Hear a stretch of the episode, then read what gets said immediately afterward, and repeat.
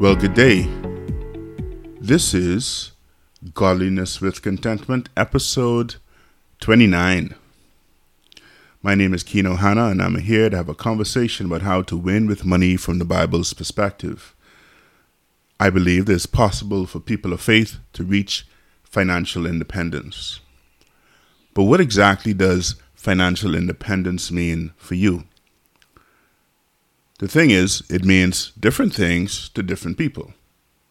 So, one of the things that it means for me is that I can work because I want to work, but I don't have to work. That's just one thing. There are other things that it means for me, but it makes me work optional. But today, we're talking about how to avoid money scams. One of the biggest things that you need to be aware of are money scams. Scammers are after your money, and I'm talking about your hard earned money. There's a quote from a guy by the name of Frank Stallone. He says, Curiosity pulls people into a scam. And scams can come with the promise of fast and great returns. There are other scams like charity scams or romance scams, and they play on your heartstrings. Unfortunately, they are all too good to be true. According to the FTC, that's the Federal Trade Commission, people lost $547 million in 2021, so in one year, to romance scams.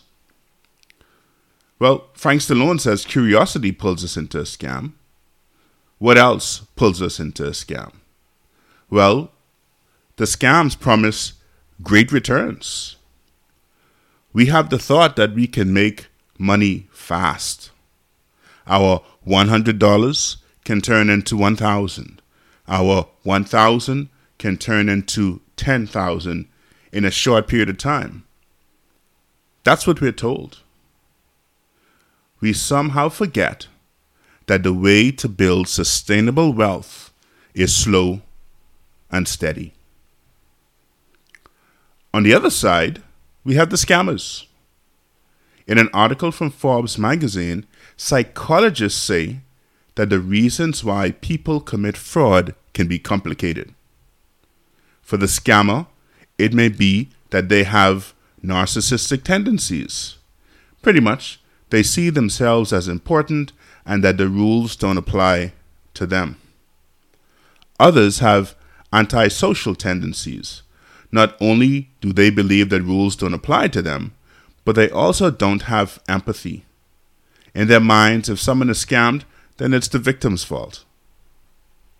Some scammers may take from the rich or just a little from a lot of people and say that no one really gets hurt by what they do.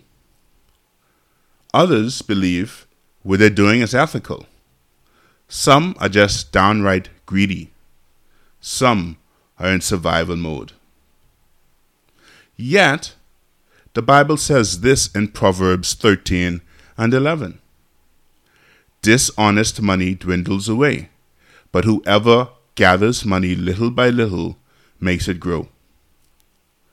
The scammer's ill gotten gains will dwindle away, but the man or woman who gathers honest money little by little will see it grow. Not only does this speak to the scam artists, but it also speaks to those of us trying to get rich quickly and thus are prey for scammers. What we need is discipline. We need hard work. We need time. And we will get to our goal slowly, yes. But get there, yes. In another article from Forbes, here are four common scams charity scams. This type of scam occurs when a criminal seeks to exploit a disaster for their own gain. Could be a natural disaster, could be some kids who are having, you know, um, difficult times, and the scammer plays on that. Cyber scams occur when a criminal uses the internet to take advantage of victims. Most often, this involves the use of a realistic looking business email, phishing, or document to intend to convince the victim to make a payment to the criminal. Advance fee scam.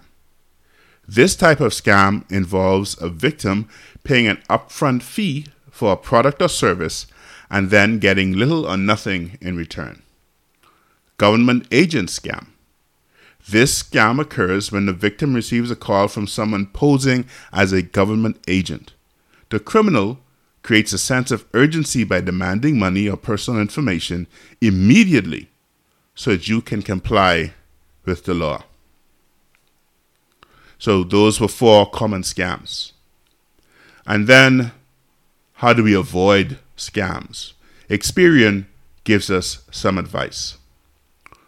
Firstly, be skeptical when someone contacts you. Ask yourself, how did they get my name? How did they get my number? How did they get my email address? Ask those questions. Enable multi factor authentication, right? So on your money accounts, don't just have a password, something you know, but for logins, also require it to ask for something you have, right? So, for example, you can have an app on your phone that you need to respond to when you're trying to log into the account. So, even if someone has your password without the app on your phone, they can't gain access. Well, unless, of course, you click accept not paying attention that you're not the one trying to log in. We need to research companies. Before we make a purchase or a donation, take some time, review the company. Be careful with your phone. If you suspect a spam call, don't just answer. In fact, don't answer. Let them leave a message. Then you can research them on your own time without any pressure. Don't refund or forward over payments. Be careful when a company or person asks you to refund or forward part of a payment. Often, the original payment will be fraudulent and taken back later. Lastly, look for suspicious payment requirements. Scammers often ask for payments via cryptocurrency or gift cards. These payments can be harder to track and cancel than other forms of payment, which can leave you stuck. Well, guys, let's learn about scams and how to avoid them.